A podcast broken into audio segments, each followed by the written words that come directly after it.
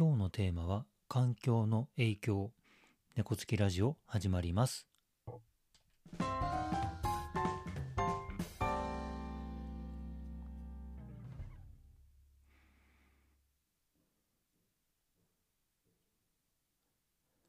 改めましてこんにちは。パーソナリティのまぼにゃんです。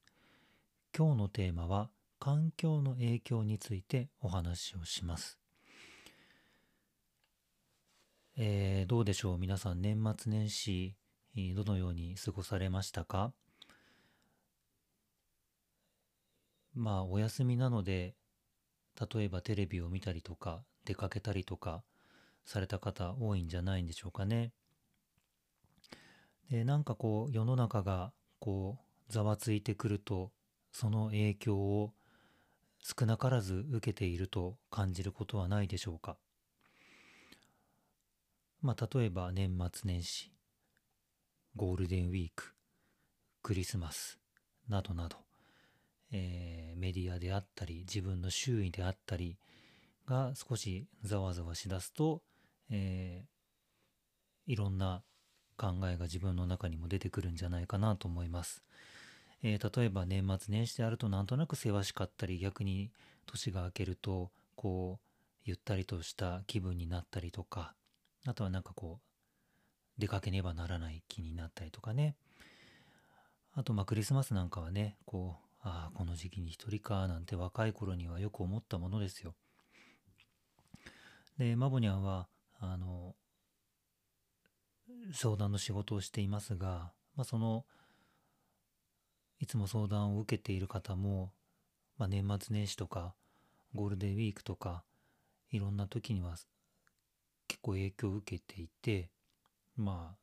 すごく落ち込んだりとか、えー、不調になったりとかあとはなんかこうそこに乗っかろうとして気分を上げすぎちゃったりとかっていうことが本当に多いんですよね。なのでこの仕事をしていると、えー、年末年始とか、えー、新学期とか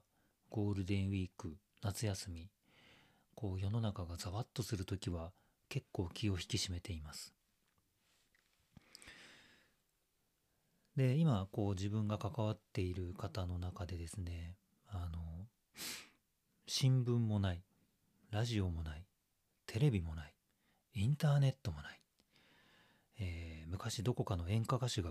歌ったような環境で過ごされている方がいらっしゃるんですね。で入ってくる情報とするとこう私たちがこう訪問して、えー、少しこう日常的な話をするそういうところから得る情報だけで生活をされている方がいます。で年末年始のお休みを明けて訪問してきたんですけどまあ世の中は「明けましておめでとうございます」とかっていうふうにあと年越しそば食べましたとか、えー、初詣行きましたとかっていう中でですね、まあいつも通りの日々を過ごしたんですよね。なんかね、実に穏やかでですね、あとはもうその、この時期であろうが、えー、いつもの時であろうが、考えてることは同じ、ほぼ同じなんですよね。自分のことだけ考えてたりとかするんですよ。で、なんかね、こうね、ゆったり感もあったりするんですよね。まあ確かにね、その、情報というものを得るものがないので、刺激が少なかったりとか、まあ興味の幅が狭かったりとか、単調な時間を過ごしたりとか、まあ見方によっては、つまらない日々を過ごしてるなというふうに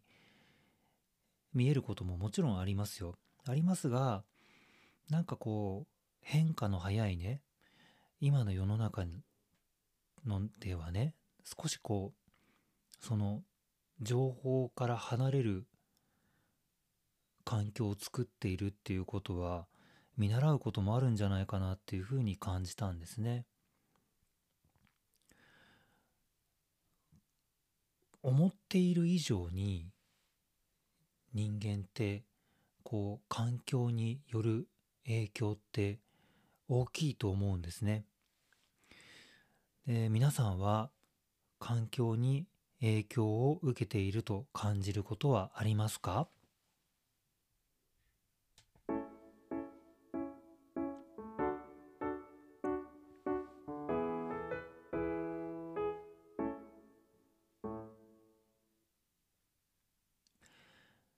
今日も猫つきラジオをお聞きいただきありがとうございます。えー私たちの生活は、えーまあ私たちと環境との、えー相互作用によって成り立っている面がとても多いなと思うんです。えーとかくこう